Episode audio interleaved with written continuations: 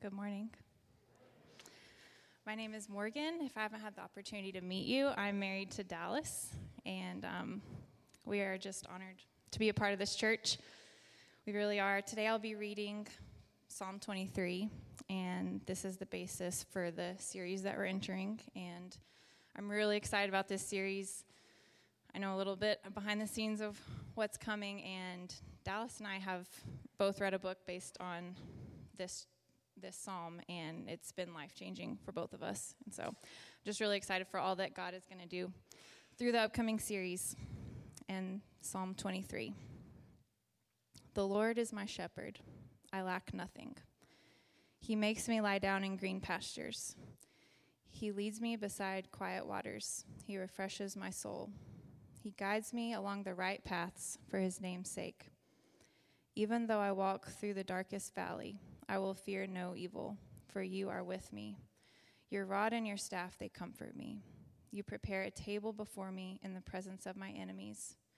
You anoint my head with oil. My cup overflows. Surely your goodness and love will follow me all the days of my life, and I will dwell in the house of the Lord forever. The scriptures are as relevant today as they were then. Amen. Thank you, Morgan. Morning. How is everybody? Good, good. I feel like I haven't been up here in a while. It feels like kind of strange to me. I just had 1 week off, though. So last week, Ira did a phenomenal job kind of concluding our series, the Lifestyle of Biblical Characters series that we did, and he talked about encouragement. Now, one thing he talked about, though, I've thought about all week, and it's this word, blinky. How many of you before Sunday knew the word blinky? Okay, like two, and I don't know. I need to talk with them, see if they're telling the truth. But since then, I've been completely misusing that word, blinky. You know, everybody I encounter, I'm like, hey, you look like you're about to turn. Don't get blinky on me. But he did such a good job closing out that series, and now we're starting a new series called Overflow. And we really want to look at this statement from John 10:10, where it says this. It says, the thief comes only to steal, kill, and destroy. But I have come that they may have life and have it to the full. So fullness of life is, no matter what your background is or religion or whatever, most everybody is looking for fullness of life. And they're looking for it from some place. And that's why this is such a bold statement from Jesus to say, you know that thing that you're after? You know that thing that basically everybody is after? I've got it. That's what he's saying here. And not only do I have it, but the whole reason that I came is so that I could give it to you. So I think all of humanity would be wise to look at this statement here from Jesus and evaluate, does he have this fullness of life that we're after, right? And so not only is he saying life here, he's not just saying you can trust me to get you to where you want to go ultimately. He's saying you can trust me to have fullness of life now.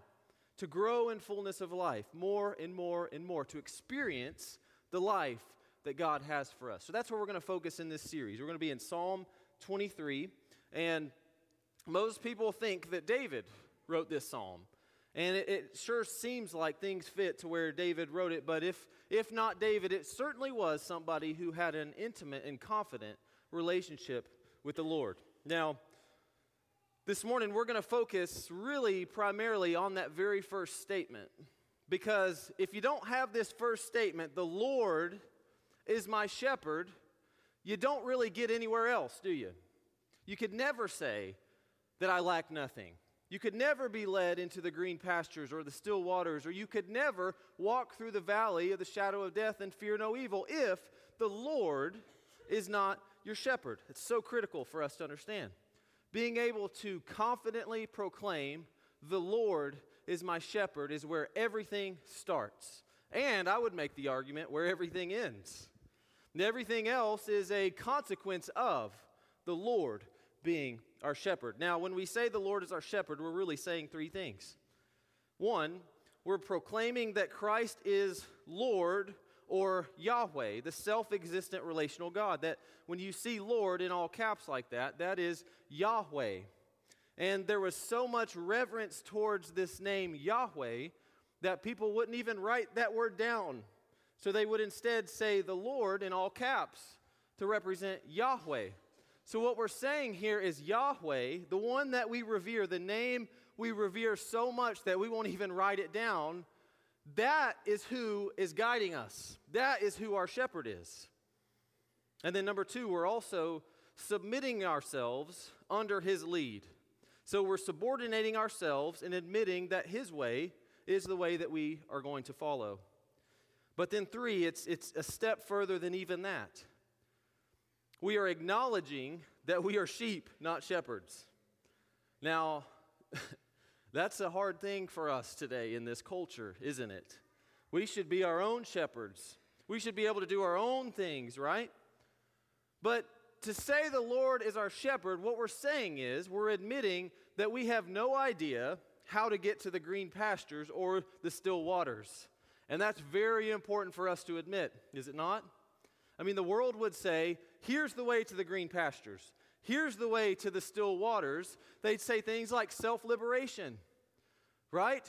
Getting to know yourself and all these different things, that leads you into the contentment that you desire. But, I mean, I think we would all agree, we're not really setting any records this generation in contentment, are we?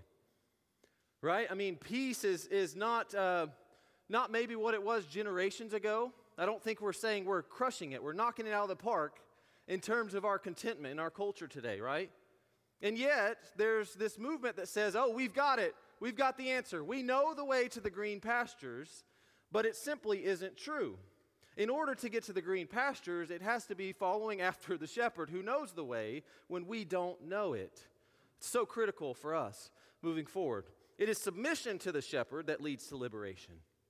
It is denial of self, not embracing self, that leads us to the green pastures. It is acknowledging not our strengths, but our weaknesses in order to be led into peace and contentment. How many times in your life have you said, oh, I know what will lead me into contentment. Let me take that route and then just see it all crash and burn. Anybody want to admit?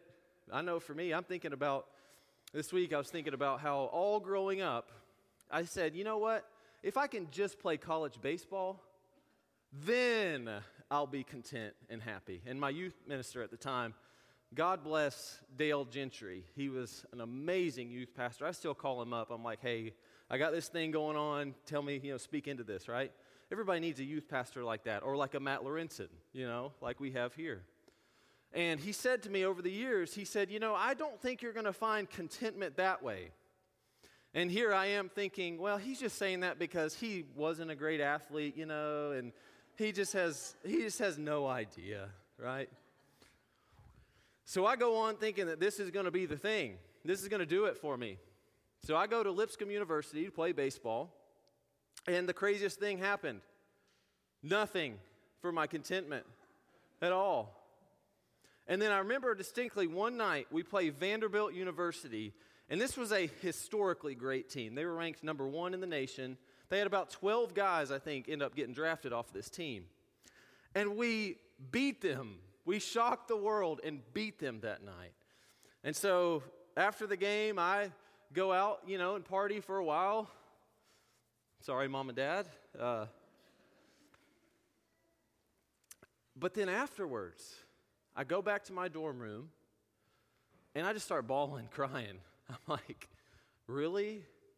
This is the thing that I thought would lead me into contentment. I thought this is where the green pastures were, and I just bawled that night knowing that that thing I set my hopes on for so long was here, and it was empty. It was hollow. It never could live up to the thing that I hoped it would live up to. And maybe some of us have that same story, that time and time again, if you look back at yourself 5 years ago and you said, if I could just get to this point, then things would be great in my life, right? Time and time again we do this, but the thing is, we have no idea where the green pastures are. But the shepherd does.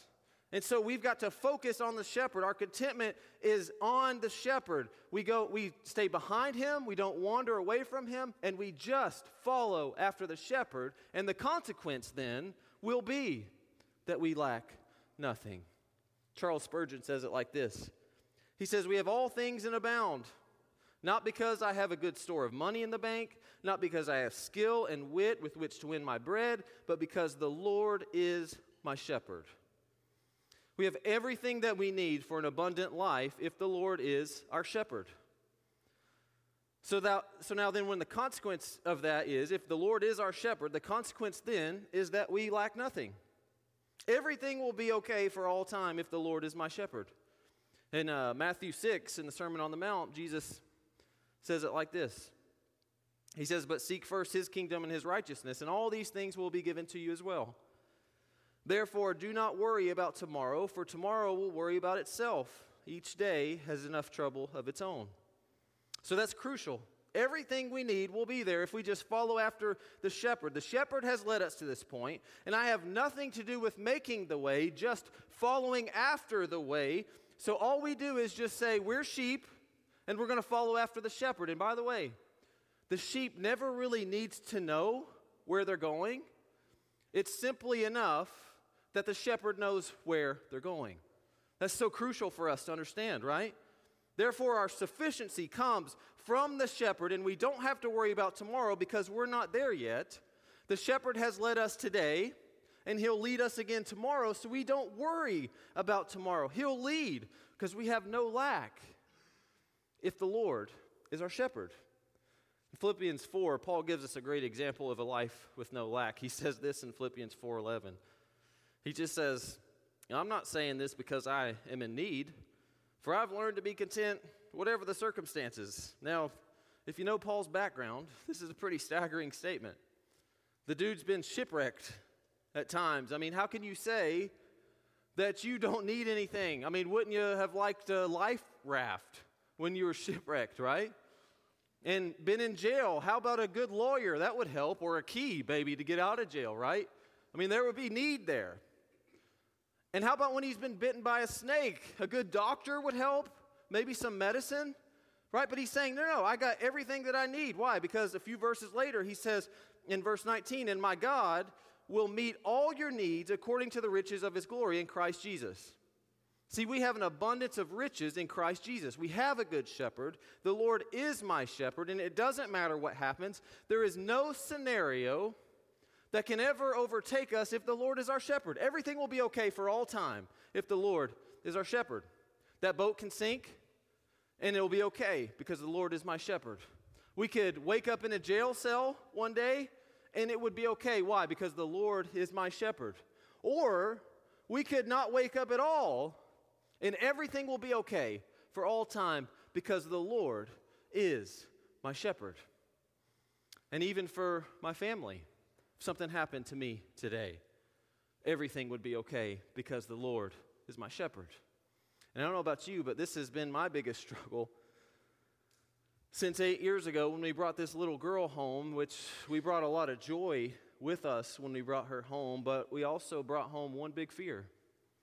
What if something happens to me? What will happen to my kids if something happens to me? I don't want my kids to be another statistic, right? I got to be here. And what I've realized over time is I'm putting so much pressure on myself to be their shepherd when it was never intended to be that way. If the Lord is my shepherd and the Lord is my family's shepherd, then everything will be okay for all time. Do we believe that this morning? That everything will be okay for all time. Dr. Roland Taylor, he was a Christian martyr in the 1500s.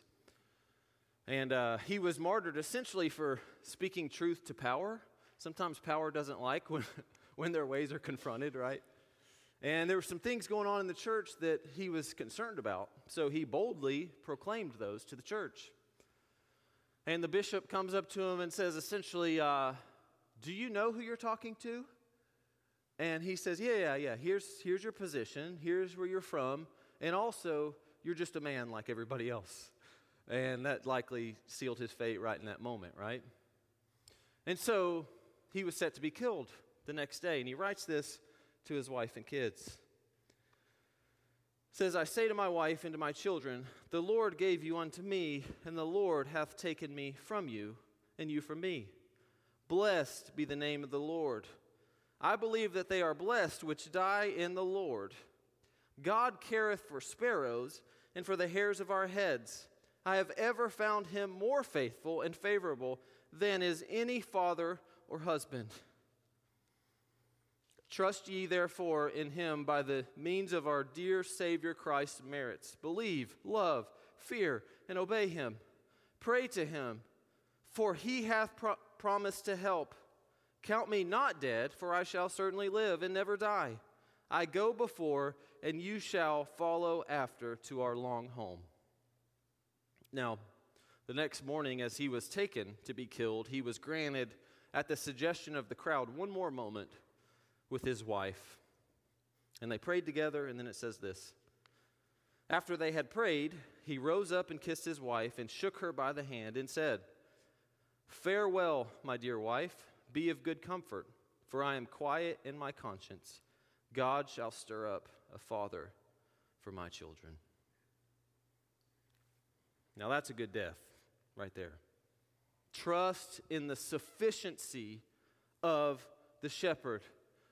God shall raise up a father for my children. God shall take care of my mother. God shall care for my spouse. God shall care for my grandkids. Everything will be okay for all time if the Lord is my shepherd. And Dr. Taylor knew that if the Lord was his shepherd and the Lord was his family shepherd, everything would be okay for all time. And so he didn't put it on himself to be his family shepherd. And I got to tell you guys, I have felt so burdened in my life carrying that I'm my family shepherd mentality. But you always have to worry about what happens if something happens to me in that scenario. But if we can be a people who just say, no, the Lord is my shepherd, the Lord is my shepherd, the Lord is my shepherd, then over time we will find that we lack nothing. Dr. Taylor understood this. Man, praise God that I don't have to be anybody else's shepherd. You don't have to be anybody else's shepherd.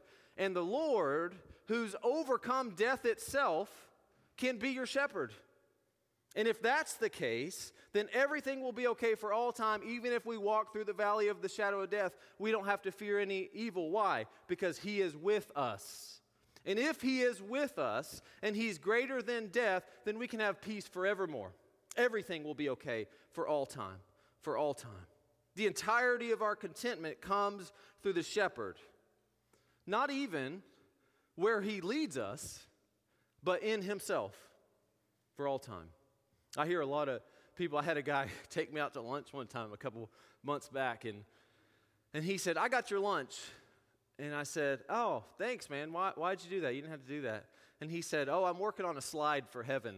He's wanting to get, like, earn points to get himself a slide into heaven.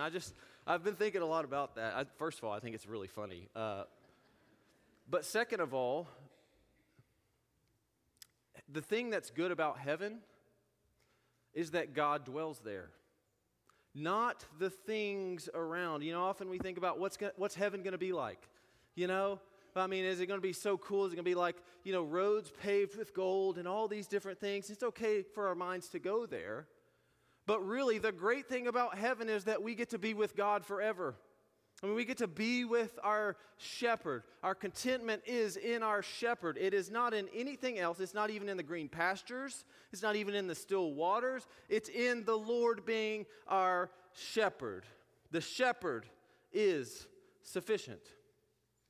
And, you know, there's some mixed, historians kind of have a mixed view of this, but a lot of people think that when we talk about green pastures here, we talk about still waters, we're not really talking about, like, rolling, green, lush hills, and we're not talking about, like, rivers and creeks and, you know, that sort of thing. What we're likely talking about here is patches and puddles that the shepherd would lead the sheep overnight to stay in an area that was a green patch, and they'd enclose the sheep in there so that he could lie down to sleep that night, to have a place to sleep, and that he would lead them to puddles of water so that it could be nourished with water. So the point being here is that God will provide our every need for us, but our contentment, our satisfaction doesn't come from the place he leads us, it comes from him, himself. And I think that's so important for us to realize, because we don't praise the need that's being fulfilled. We praise the one who fulfills the need. And that's where our contentment comes from. That's where fullness of life is actually experienced. John 17:3 says this, "Now this is eternal life, that they know you, the one true God, and Jesus Christ, whom you have sent." You see that? Contentment is knowing the shepherd more fully. That's where abundant life is found. So go back to John 10:10, where we started. He's come that we would have life, and life to the full. And he's saying, this is life forever. This is what it's about. This is everything right here. It's to know God. That's where the life without lack comes from, is knowing God more deeply. And the more we know God, the more we experience life to the full. That's fullness of life right here. Knowing God more deeply is fullness of life. Morgan and I have been married over 11 years. You guys saw Morgan. She did the scripture reading, and we've been married over 11 years, and I would say, and I mean, don't ask her after the service, but I would say we've had a good marriage to this point. You know, we didn't really talk about like what she's going to say if you ask her, so maybe just avoid asking her. But I've just kind of always felt like we've had a good marriage. I mean, we really haven't hit like big rough spots, although I know in every marriage, you know, that's likely to happen, right? And 2016 was kind of a rough year for us. It wasn't really on our relationship. It was more just the struggles that I had personally, which I'll share a little bit more about next week. But everything's been pretty good. Now, I've always struggled at Christmas time with getting her a good Christmas gift. I've always just messed it up. I mean, majorly. And I've had, you know me with Christmas. I mean, I'm thinking about Christmas now in August, and I still haven't gotten her good gifts over the years. One year, I got her a chess set. I thought I nailed it. Man, I thought, this is it. I got it. Turns out it was more my heart loving chess and hoping she would like it too. So I messed up that year. One year, I got her a sweater, and I thought it was a nice-looking sweater, and it turns out after doing some research, it will be. In about 50 years, it'll be a good sweater for her. So I messed that one up. But the one that takes the cake is, one year for Christmas, I got her a crock pot. Guys, this was years ago. I just want to preface with that. All right? And I thought it was a cool crock pot because it had like these dividers in it and stuff, so you could like cook one thing here and one thing here and one thing here. And I thought it was a really cool crock pot. But here's the problem. She didn't want a crock pot. So after a few years, I kind of start to realize, man, I keep messing this up. Why do I keep messing this up? And God prompted me with a question that I didn't really want to ask, which was, how well do you know Morgan? I mean, if you continue to mess up over and over with these gifts, how well do you really know her, right? And so we've wrestled with that over the last few months and things, and right now, you know, we're in a season where we'll just ask each other, hey, what's on your mind? Where's your heart at right now? And sometimes that leads to arguments, you know. As you get to know somebody more, maybe there are some things that are popping up that weren't popping up before. But ultimately, it's led us into a really good place and a really good season. And there's such a contentment for your soul when you start to really know somebody, right? There's such a peace there when you really start to know somebody. And I feel like we're in a season now where that's happening. I mean, there's some nights where we would rather just talk to each other than watch TV, which, you know, is a big deal for us because typically we'll turn a Columbo on or Alone or something like that.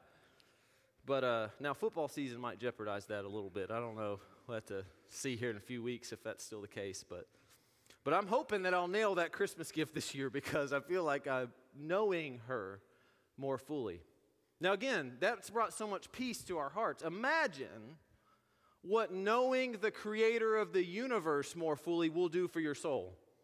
Imagine if you just take steps towards knowing, God, what do you desire? What do you want? What do you like? What's your character like? What brings you joy? All these things. Imagine what that will do for your heart when you just know God more fully. That's where eternal life is. That's where fullness of life is found, is knowing our shepherd more and more fully. Jesus is saying, this is life. This is life for all time. Knowing God more deeply is life. How many times do we as Christians just trust God for our salvation to get us somewhere one day, and yet just kind of leave it right there, right? It's like eternal life, yes, check. But fullness of life, I don't know. I'm not sure about that, right? It's like we marry him and then we say, okay, I'll see you in eternity, right? But in John 10:10, Jesus is telling us, he's inviting us into fullness of life right now. And fullness of life comes from knowing God. It's not from the green pastures. The green pastures really are just an added bonus to an already sufficient shepherd that provides everything for us in a life without lack. He will supply everything that we need. When I was a kid, one of my favorite things to do would be to climb up on my dad's back. And I'd say, Dad, can I get on your back? And he'd say, sure, where do you want to go? And I'd say, I don't know, just want to get on your back, right? And I remember distinctly the day that I was like too cool for that, you know. And it probably came at a good time for my dad now that I think about it, because I was like 9 and getting pretty big, you know. So saved him from having to say, hey, Dallas, can you not do that anymore? But I distinctly remember that day, and I just remember thinking this was such a good picture into what our Heavenly Father is like. You know, he really does just want us to climb up on his back and let him take us where he desires for us to go and where really in our hearts we desire to go. And I just hope we never feel too cool to climb up on his back. I mean, there's a culture today that says, just be you, be your own shepherd, you know, take it your own path, all that, that's fine, you know, that's the way to go. But really, for us to just acknowledge we're sheep and we need a shepherd. I mean, we just say, yes, like, take me where you want to go. I don't even care where that is. I'm just so happy to be on your back. Just take me where you want me to go. And guys, we do. We have a shepherd. Whether we're wandered or wounded, will take us where he desires for us to go. Now, if you're here this morning, you know, if you're sort of wandered away from the shepherd, I want you to know that there is no height or depth he won't go to in order to bring you back with him.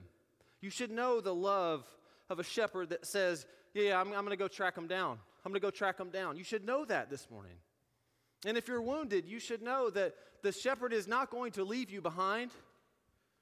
That if you can't follow after him, he will in fact pick you up and throw you over his shoulders and make sure you get where you need to go. Everything will be okay for all time as long as we just follow after the shepherd. We don't get to the life with no lack without the Lord being our shepherd. We follow after him. And maybe some of you here are tired today, man. You know, you're just tired of going your own way. You continue to go this way when the shepherd's going this way, and you're just tired. I mean, maybe you've just blown it. Maybe you've messed it up time and time again, and here today you're wanting to say, yes, Lord, Yahweh, I submit. Your way is the best way, and I don't even need to know where we're going. I just want to climb up on your back and let you just take me wherever that is. And that's where peace will ultimately be found. Guys, we have a shepherd that fiercely, fiercely loves us. And he's made a way for us to be with him forever. And he knew, by the way, he knew what he was buying when he went to the cross. He knows exactly who you are right now. He knows who you will be 5 years from now, 10 years from now. And he still said yes, because he wanted to make a way to be with you forever. That's the shepherd that we have. And the enemy wants to lie and steal and kill and destroy and distort this reality. To say, no, you've done it before, you can't go back again. But while we were still sinners, Christ died for us. While we were a long way off, the Father comes running, and that's just the shepherd that we have. So here this morning, if you've wandered, if you're wounded, man, just come in his presence and just say, yes, Lord. Yes, my great shepherd, I just follow after you.